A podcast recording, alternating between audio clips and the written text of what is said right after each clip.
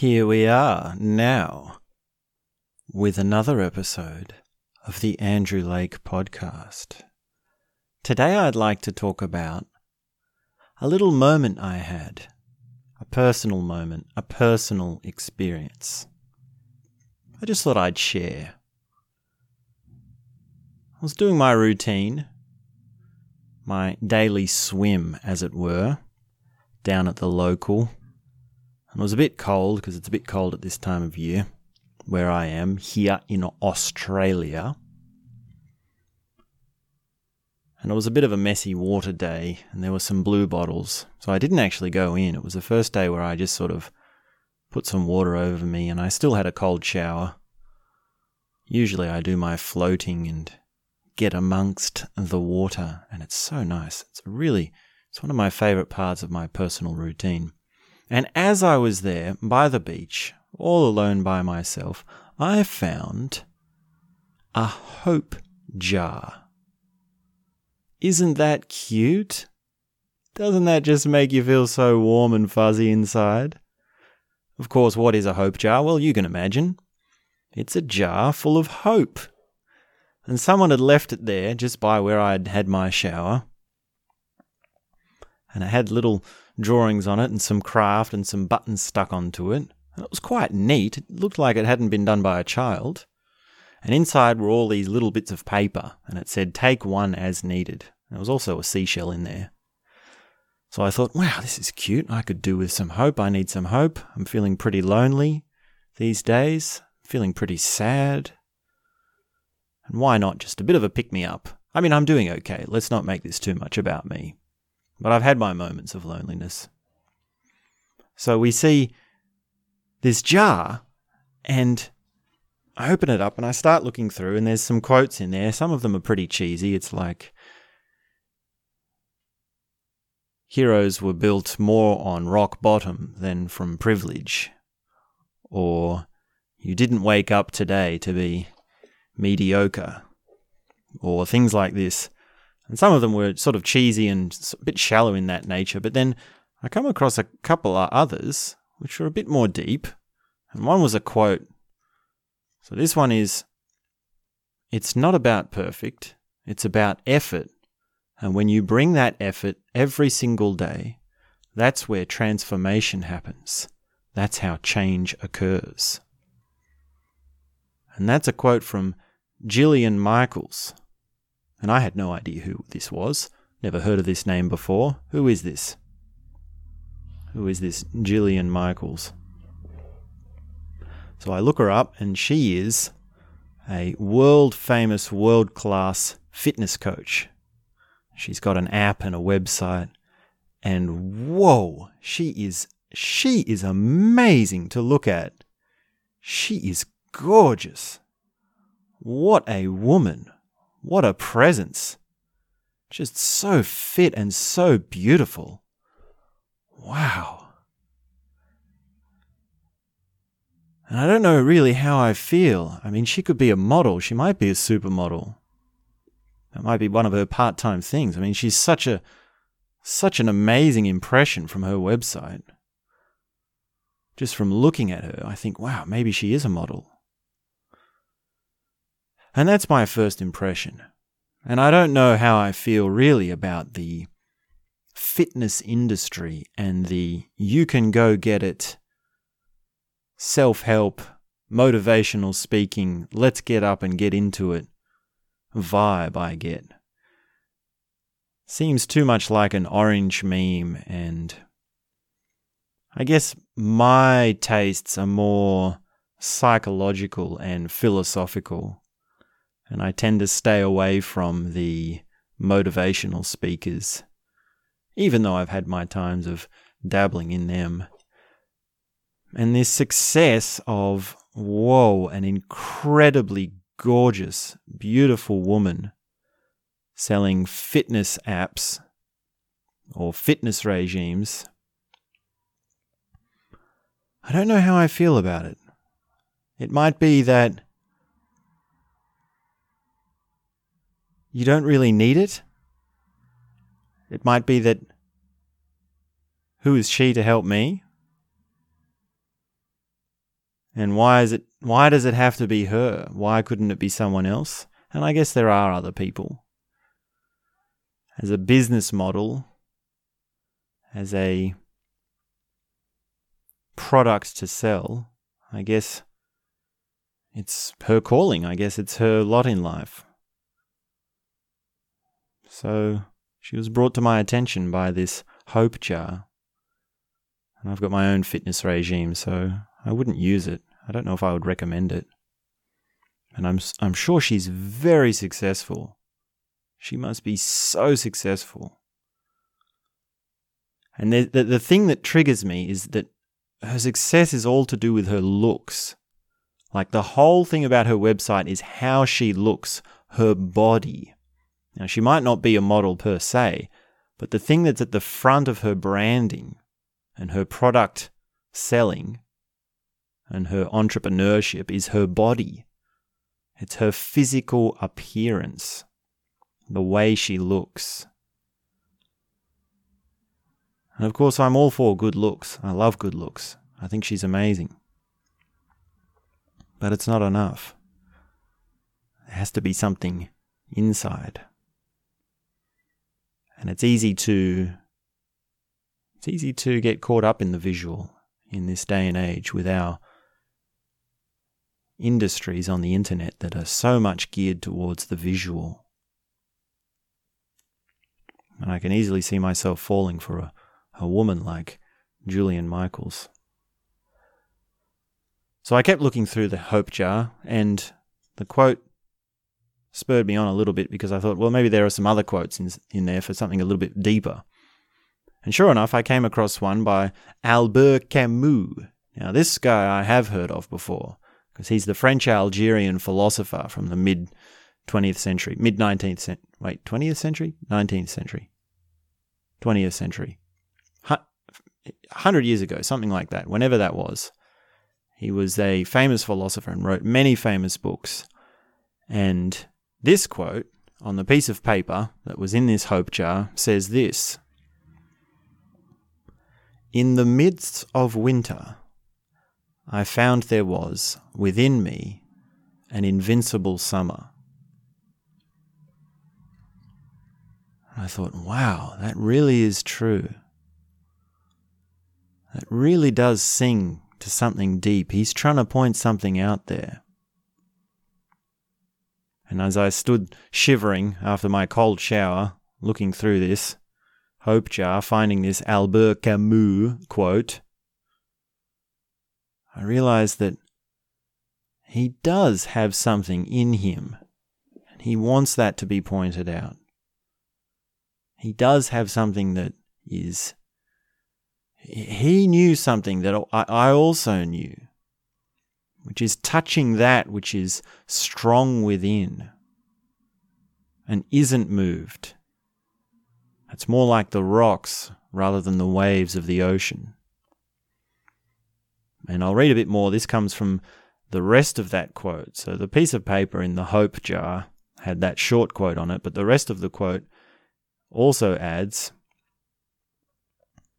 well, I'll read the whole thing. He says, In the midst of winter, I found there was within me an invincible summer, and that makes me happy, for it says that no matter how hard the world pushes against me, within me there's something stronger, something better, pushing right back. Now, that is a good quote for hope. That is a very hopeful quote. That sums it up very well because it's true. There is something in you. Do you believe that, as cheesy as it sounds? Do you know what the inner summer is that is there even in the winter? And I guess it's what makes me want to go into that water when it's cold and it's windy and I'll be shivering and I'll only be in there for a few minutes, but I really don't want to. And it's the thing that says, yes, I'm going in. It's the thing that says, yes, I'm going to float I'm going to get something out of this. I'm going to feel really good after this. And it's easier for me now because I've been doing it for some time. It's a bit of a routine. So That's different to the first time going in and trying to find the summer. Finding the inner summer is something that you can be attuned to more and more.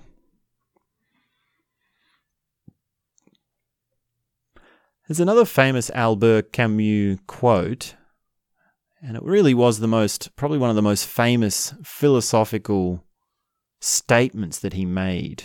And really, if you talk about him as a philosopher, then this is the quote that comes up, and it goes like this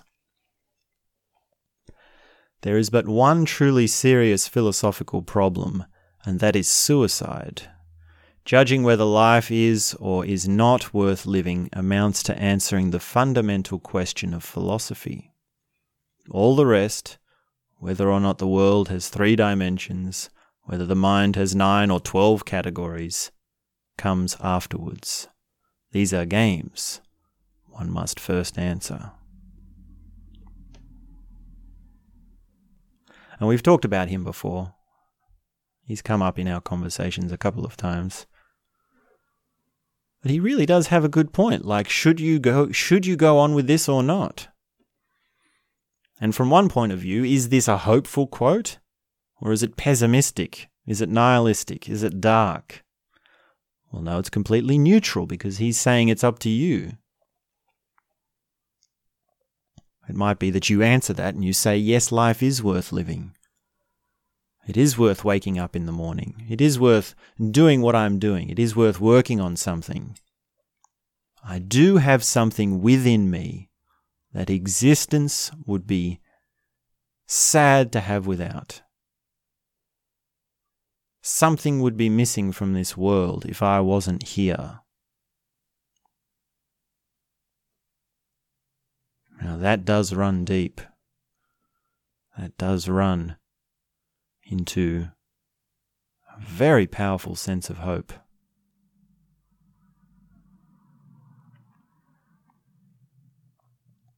One of the most famous books that Albert Camus wrote is called The Stranger. And it's about this man who just didn't fit in. His mother died and he didn't really care much, and he accidentally kills someone, and he's up for a murder trial, and he doesn't seem to really care. And the normal explanations for things like why the government works the way it does or how education works the way it does doesn't really sit with him. And he's this charming character, which is in this sort of lulling tone of voice, like, oh, it's an apathy of not fitting in. And it's not an apathy in terms of a disgust. Like you notice this in in teenagers at a certain point. They develop this this sort of bad smell under their nose, like ugh, And of course, it's not all teenagers, I'm generalizing there. But I say teenagers is because there's a certain point in adolescence where you realize the answers you've been given, you've been fed by your family, are just ugh, not good enough. It's just, ugh, I'm so tired of it. Oh, it's all fake. It's all just, who cares? And this apathy of, oh, who cares what the outcome is? You can punish me, I don't care. That's when the, the parent says, You're grounded. And the child says, the teenager says, I don't care, doesn't matter. Okay, well, I'm taking away this from you. I don't care. There's a kind of defiance there, there's a kind of rebellion. And that's not really hopeful. That's not really an answer to this question should you commit suicide or not? And that's not really connected to this quote of In the midst of winter, I found there was within me an invincible summer. That's what the teenager needs to find. That's what the outsider needs to find. Instead of feeling pushed around by the world, feeling like there's something fake about the world and the society that he's in, he needs to realize that yes, that's the case, but there's also something inside.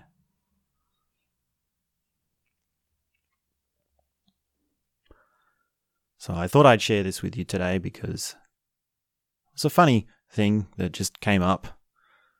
And there was no one else there on the beach today, so I don't know who else who could have left it there.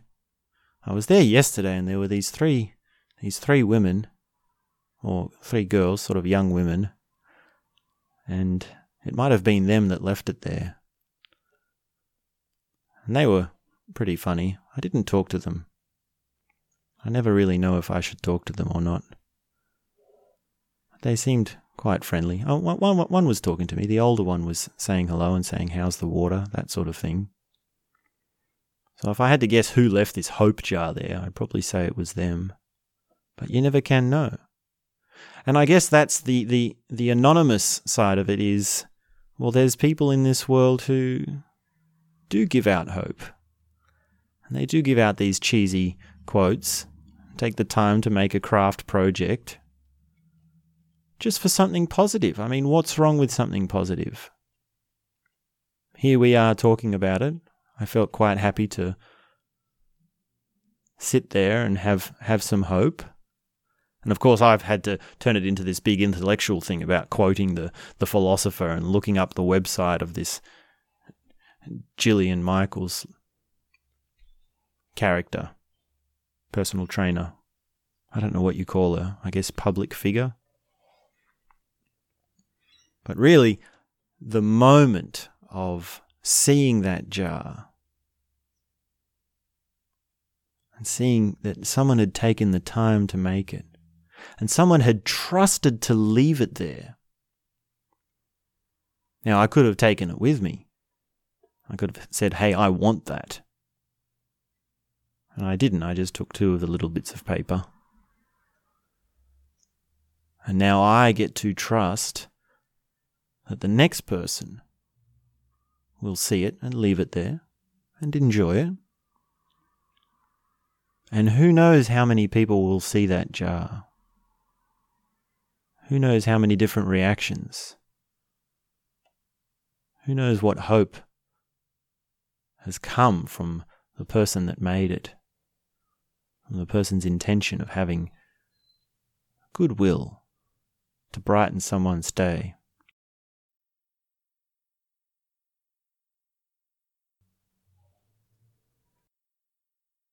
And that's all I have to say for now.